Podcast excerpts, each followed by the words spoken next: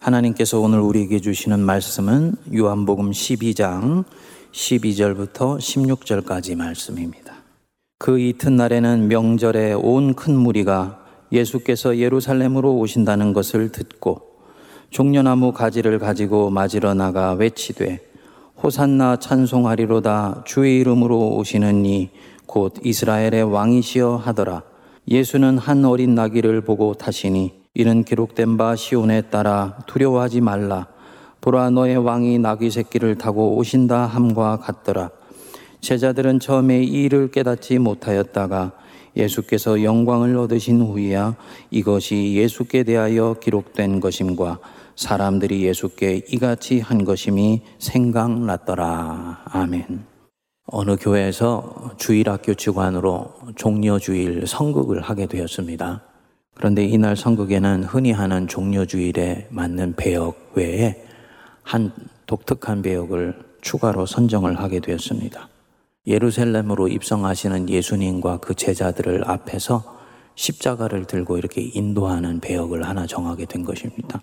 연극이 시작이 되어서 호산나, 호산나 하면서 한참 극이 아주 성대하게 잔치처럼 진행이 되는데 십자가를 들고 예수님 앞을 이끌고 가던 이 아이가 갑자기 무대 한복판에서 멈춰 섰습니다. 그리고는 아주 난감한 표정을 짓더니 뒤에 있는 선생님에게 물은 거예요. 선생님은 빨리 움직여야지, 빨리 걸어가야지 하는데 이 아이가 선생님에게 선생님, 그런데 제가 어떤 표정을 지어야 하는데요? 슬픈 표정을 지어야 합니까? 기쁜 표정을 지어야 합니까?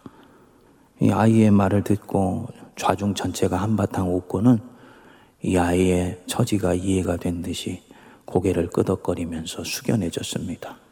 성도님들, 오늘이 고난주간이 시작되는 종료주일인데 이 아이가 했던 질문을 우리 성도님들에게 돌려드리고 싶습니다. 종료주일에 우리가 기뻐해야 되는 날입니까? 슬퍼해야 되는 날입니까?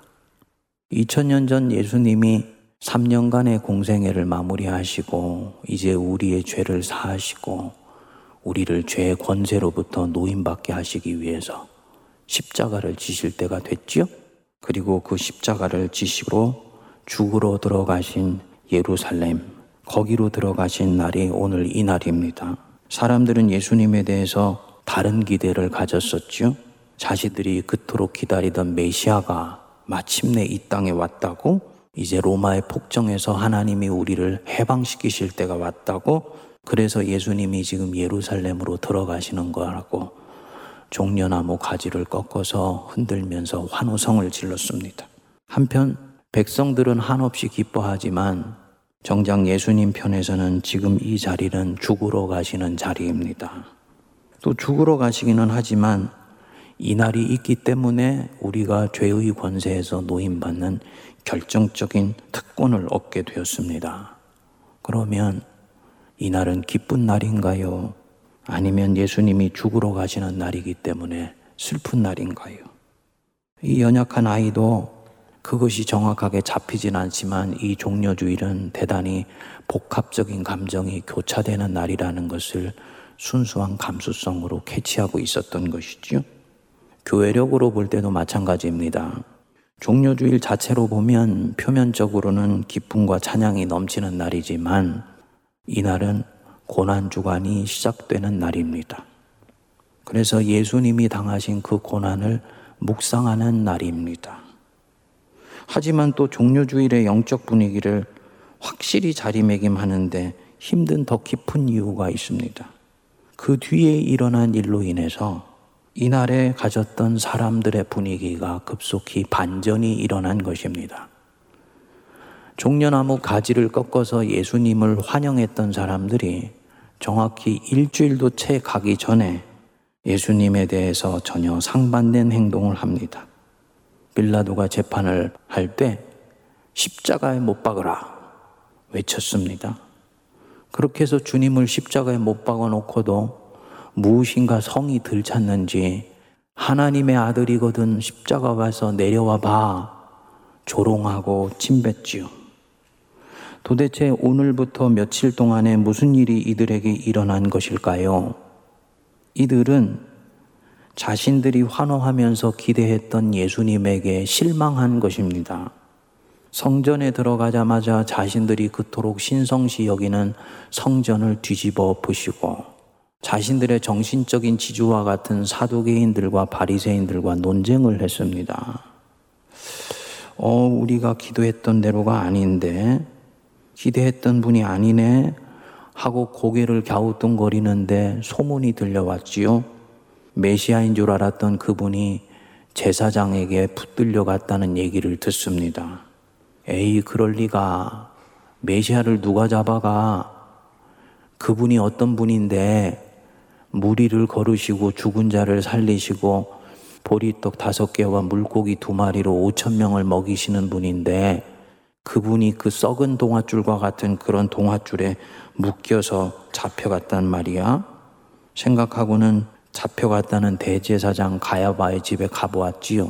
그랬더니 정말 메시아가 아무 힘도 없고 아무 권세도 없이 너무너무나 초라하게 묶여서 온갖 고초를 다 겪고 있는 것입니다. 이들 마음이 어떠했을까요? 이 예수님 보면서 불쌍하다는 마음이 들었을까요? 아니지요. 속았다는 생각이 들어왔겠지요. 그리고 결정적으로는 비록 자신들이 힘이 없어서 지금 굴복하고 있지만 그 원수 나라인 로마의 총독에게 무력하게 저항 한번 해보지도 않고 사형 선고를 받고 끌려가는 것을 보고는 이들은 마침내 확신하게 됩니다. 저자가 우리를 속였다. 저자는 거짓 선지자고 거짓 메시아였어. 여태까지 가졌던 기대가 실망을 넘어서 분노로 바뀌게 됩니다.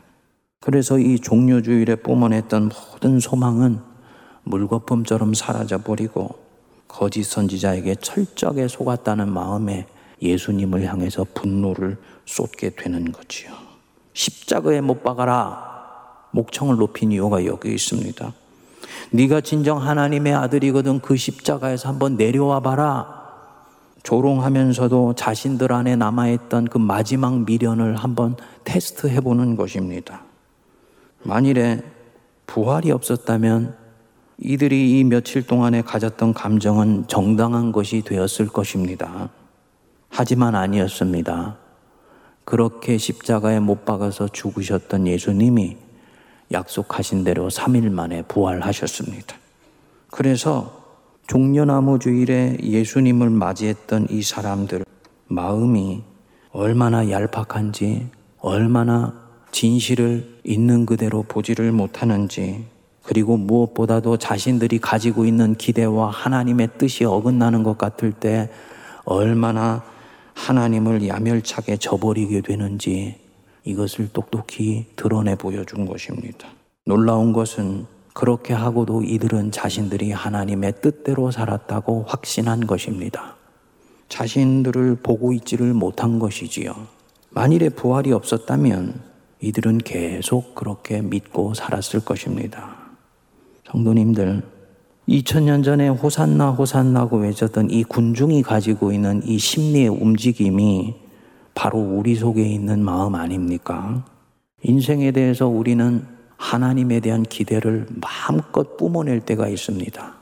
그분이 정말 능력 많으신 분인 것처럼 생각될 때, 그리고 내가 그분이 절박하게 필요할 때, 이때는 이 무리들처럼 호산나, 호산나고 외치고 환영합니다.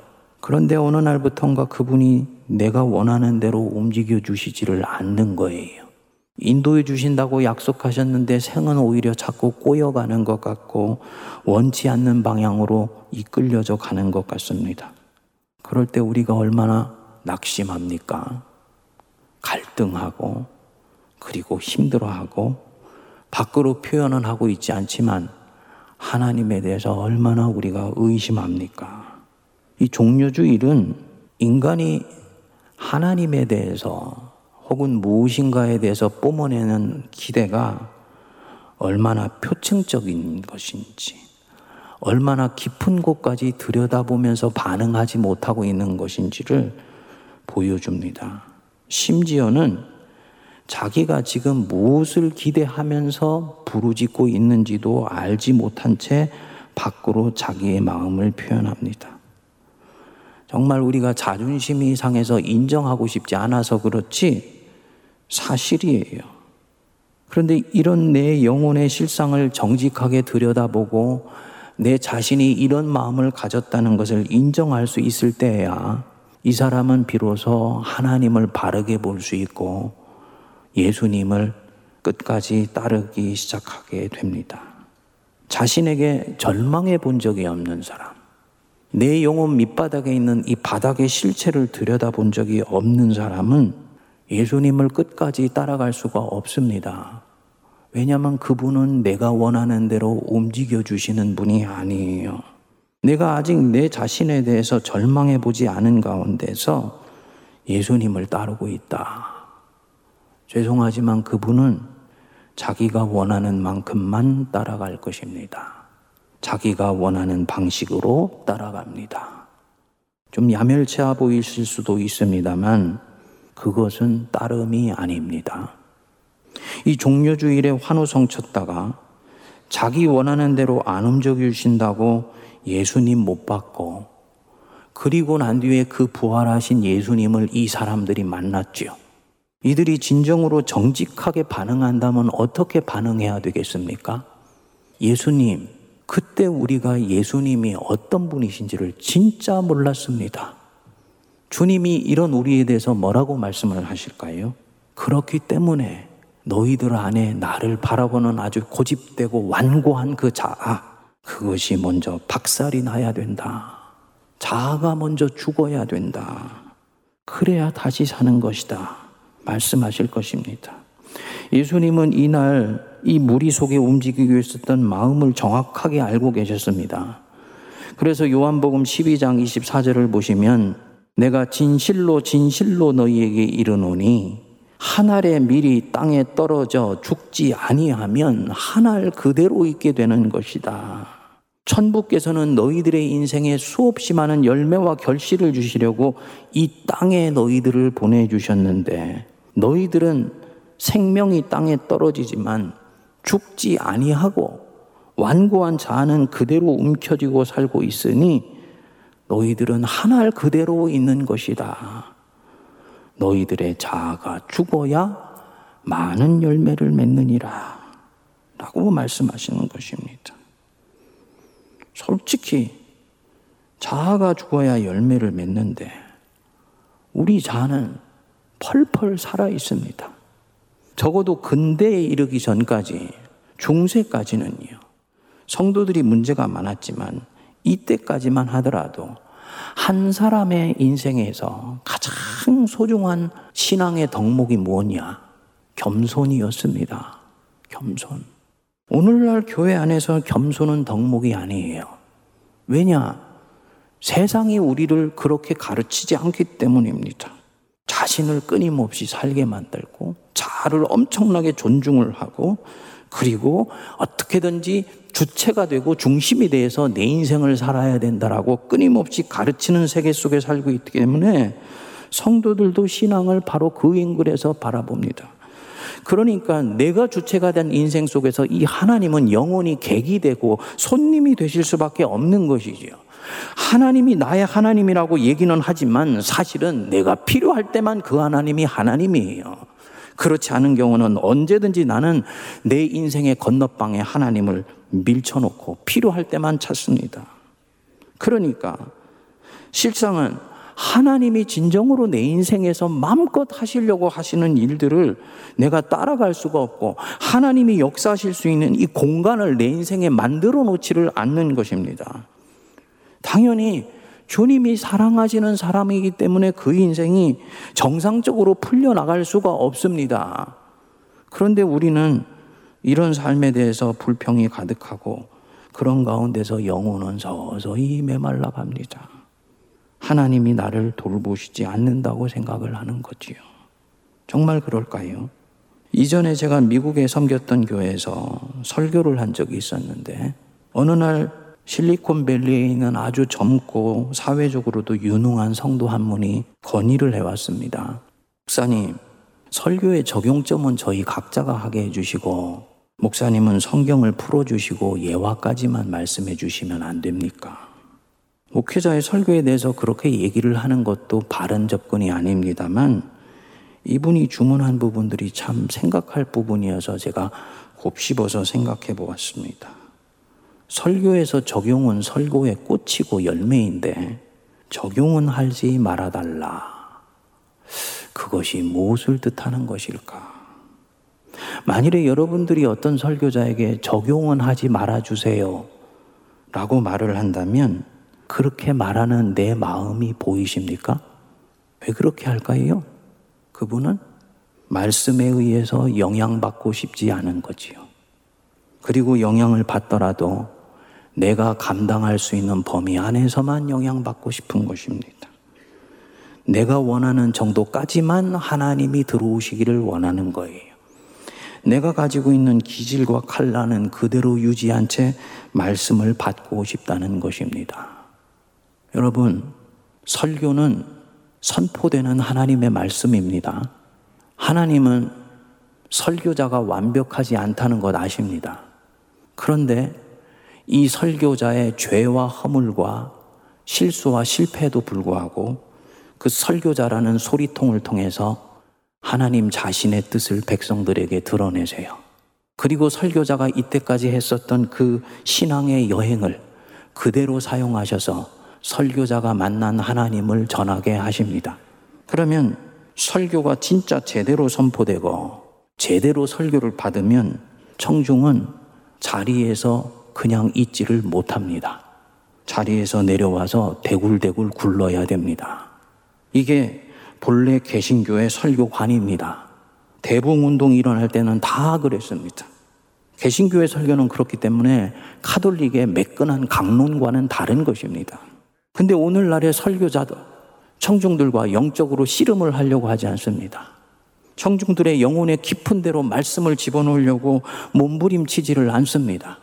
청중들도 당연히 칸막이를 쳐놓고 듣고 싶은 만큼만 듣고 설교자가 부담스럽게 설교하는 부분에 대해서는 찌른다고 얘기를 하는 거예요. 말씀을 듣는 개신교 성도들의 기본적인 설교관이 잘못 형성되어 있는 것이죠. 지금 무엇을 하고 있는 것이냐? 말씀에 의해서 본인들이 원하는 만큼만 영향을 받겠다는 것입니다. 이 종려주일에 자기들의 앵글 속에서 예수님을 보았던 이 무리들과 별반 다를 바가 죄송하지만 없는 것입니다. 그리고 결국 이들은 예수님이 본인들이 원하는 방식으로 움직여 주지 않을 때는 그 예수님 배반하고 심지어는 십자가에 못 박기까지 하는 것입니다. 그런데 하나님이 정말 이들의 기도에 응답하지 아니하셨는가? 이들을 외면하셨는가? 이들의 기대에 부응해 주지 않으셨는가? 아니지요. 기도에 응답하셨지요. 참된 왕이 진정으로 예루살렘에 오셨지요. 이들의 기대대로 자신들을 악한 권세에서 풀어내 주셨지요. 하지만 예수님은 더 깊고 높은 곳을 보고 계셨지요. 로마의 폭정에서 구원할 뿐만 아니라 그 폭정을 일삼는 폭군들 뒤에서 움직이는 악의 힘을 근본으로부터 다스리기를 원하셨던 것입니다. 그런데 백성들은 표면적인 병증만 치료해주면 된다고 생각하는 것입니다. 나머지 깊은 곳은 자신들한테 맡겨달라는 거예요. 문제는 하나님은 그 요청을 받으시지 않으신다. 그리고는 이 병증의 깊은 곳까지 들어가서 병증의 뿌리가 되는 죄의 권세 자체를 이 백성들 속에서 드러내기를 원하셨던 것입니다.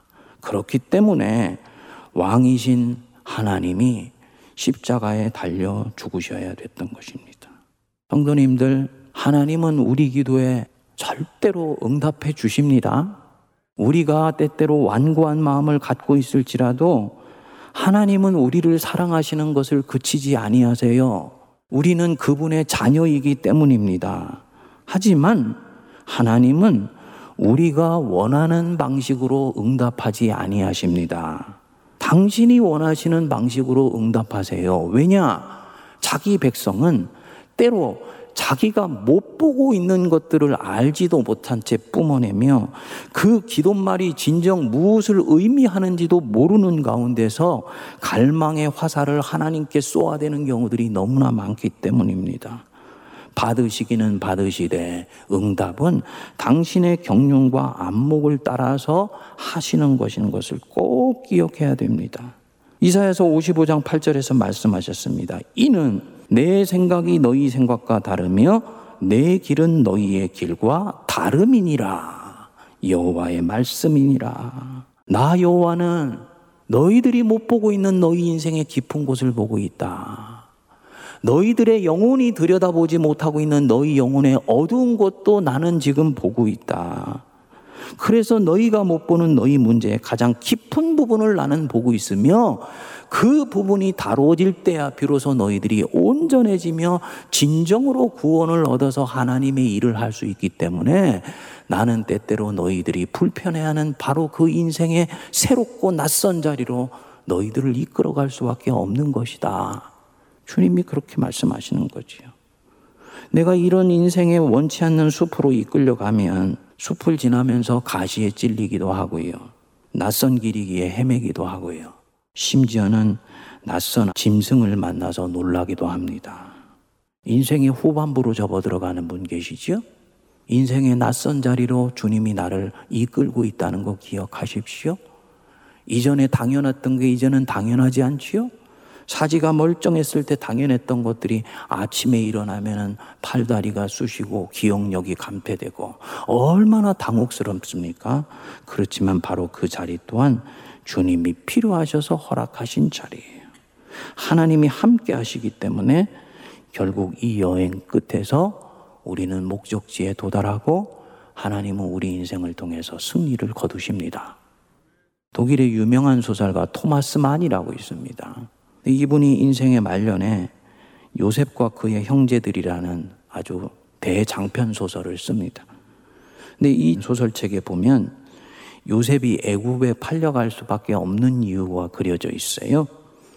우리는 요셉이 억울하게 형들에게 팔려갔다고 생각하고 또 요셉 자신도 억울하게 고난을 당했다고 생각할 것 같은데 작가는 그렇게 보지 않습니다. 작가 자신이 그 예리한 통찰력을 가지고 성경 안으로 들어가 봤더니 요셉은 잡혀갈 수밖에 없는 이유가 있었던 거예요. 채색 옷을 입고 형들의 잘못을 아버지 야곱에게 고자질을 하고 자기가 꾼 꿈을 자랑하는 그 요셉. 배다른 형들이 이 요셉을 어떻게 생각했을까? 아마도 질투하고 증오했을 것이다. 아버지의 사랑을 독차지하고 있는 그 요셉에 대해서 얼마나 불편한 마음을 가졌을까? 라고 생각합니다. 그리고 요셉이 자기들에게 왔을 때 그 채색 옷을 찢고 그를 구덩이에 던져 넣습니다. 그런데 요셉은 그 형들의 짐승같이 일그러진 얼굴과 증오에 찬 눈빛을 처음에 너무 당혹스러워 했다라고 이 소설책은 그려냅니다. 황당해 했다는 거예요. 형들이 왜 저러지? 라고 생각했다는 것입니다. 그런데 그 구덩이 안에서 자기가 살았던 삶을 찬찬히 돌이켜 보면서 형들의 증오를 비로소 이해하게 되는 것입니다. 그리고 자신이 후회했다고 얘기를 해요. 자기가 여기에 떨어진 데 이유가 있었다는 것을 알고 그 구덩이 속에 떨어진 자기 인생을 수용하는 것입니다.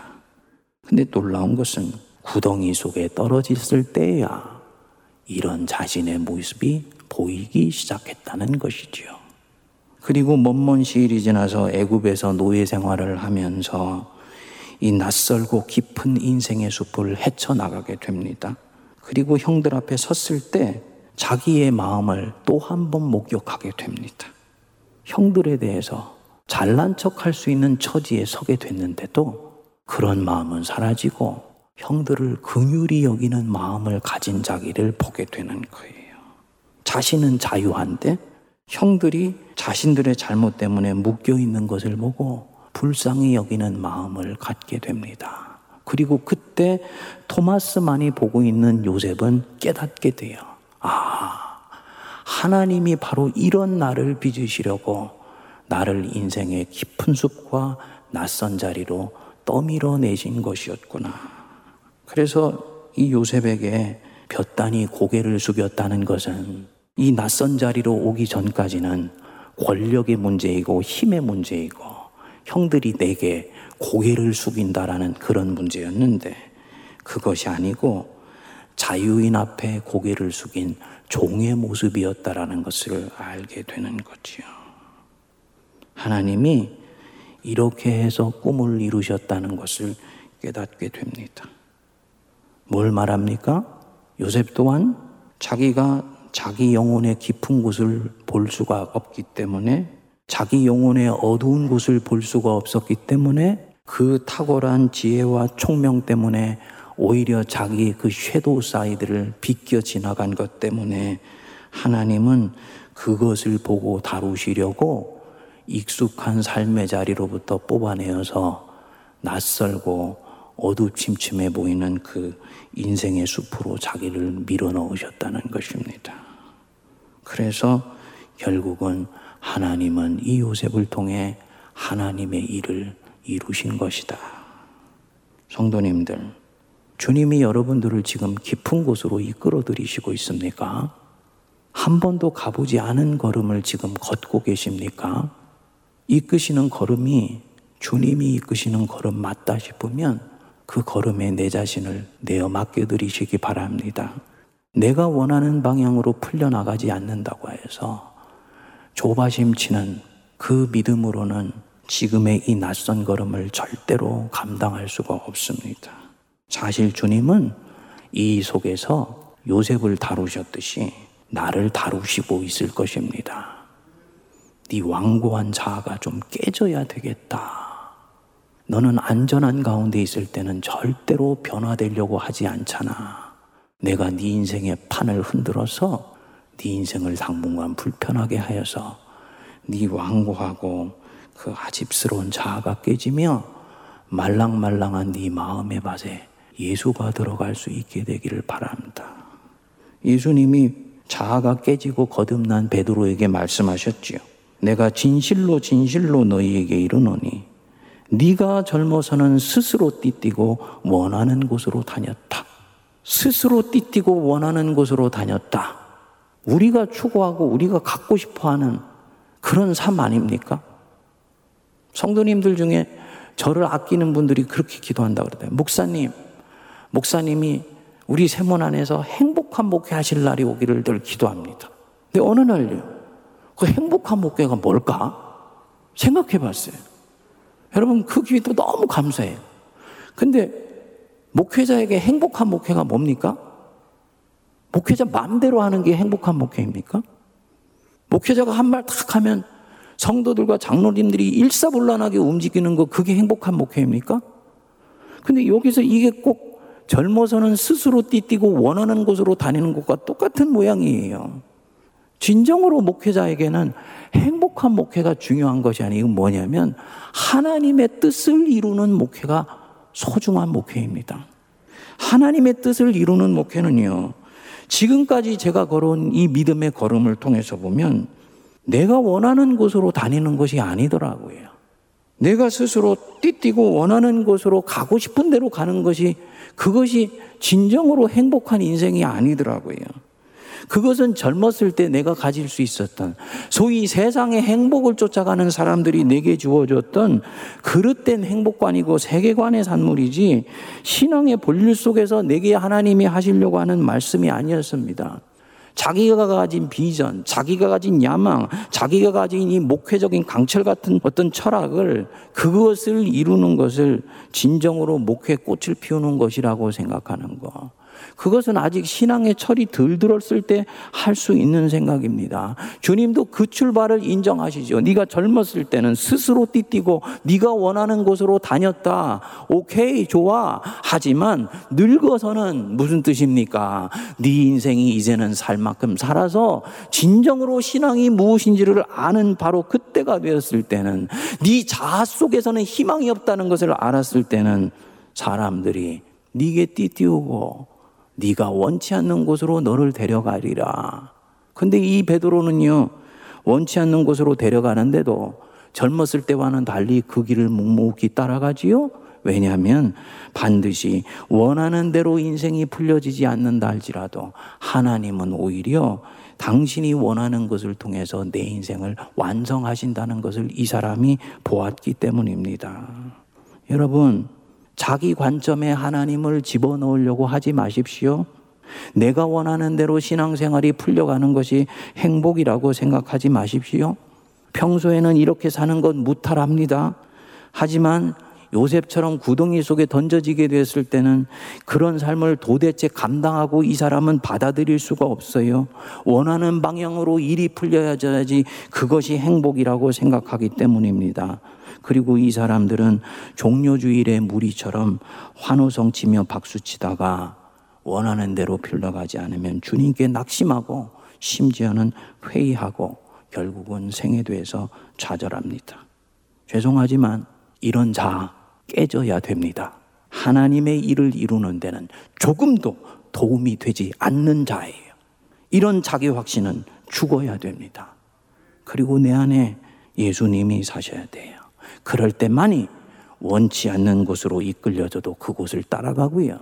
사람들이 내 팔을 벌릴 때도 마치 순한 어린 양처럼 벌리도록 놔둘 수 있습니다. 그러나 이 사람은 내면에 내적 자유함이 있습니다. 누구도 나를 통해 이루시는 하나님의 일을 막을 수 없다는 것을 믿기 때문입니다. 그리고요, 이 길이 왜 이 길인지는 분명치 않지만 이끄시는 걸음이면 따라갑니다. 이 코로나에 낯선 삶이 전개되는 건 두려워하지 마시기 바랍니다. 깊은 곳으로 주님이 나를 이끄실 때 깊은 인생의 바다로 이끌려가는 것을 염려하지 마십시오. 인생의 깊은 속으로 주님이 나를 이끄신다? 한 번도 가보지 않은 인생이다? 괜찮습니다. 이끄시는 분이 하나님이신 것만 틀림없으면 그는 요셉처럼 결국 이끌려갈 것이고 하나님은 요셉을 통해 이루셨듯이 내 인생에 정하신 뜻을 반드시 이루십니다. 결정적인 믿음의 관건은 무엇이냐? 결국은 순종에 있는 것이다. 우리 예수님이 말씀하셨지요. 요한복음 12장 26절에 보면 사람이 나를 섬기려면 나를 따르라. 나 있는 곳에 나를 섬기는 자도 거기 있으리니 사람이 나를 섬기면 내 아버지께서 그를 귀하게 여기시리라. 주님 섬기기 원하시면 주님 따르셔야 됩니다. 주님을 따르는데 가장 걸림돌이 되는 것은 환경도 여건도 아니고 요셉 자신도 보지 못했던 자기 자신 속에 완고한 자아라는 것을 빨리 깨달아야 됩니다. 그건 내려놓고 주님 따르는 그래서 주님 선벼 하나님께 귀한 자라고 여김받는 우리 모두가 되기를 바랍니다. 기도하겠습니다. 거룩하신 하나님 아버지, 하늘의 밀이 땅에 떨어져 죽지 아니면 하늘 그대로 있는데 죽지 않으려고 하고 주님은 바람을 불어 넘어뜨리시려고 하는데 한사코 버티려고 하며 주님은 자아를 꺾고 분지러뜨려 내 안에 하나님의 영으로 충만케 채우시려고 하는데 한사코 완고한 자를 붙들고 사는 우리를 긍휼히 여겨 주옵소서. 이스라엘 호산나 외쳤던 백성들이 바로 내 자신인 것을 깨달아 알게 하시고 주님 이대로 내가 원치 않는 방향으로 나를 이끄실 때에도 순종하며 따라가며 그 속에서 하나님의 일을 보고 찬양하는 저희들 되게 하옵소서 예수님 이름으로 기도하옵나이다. 아멘.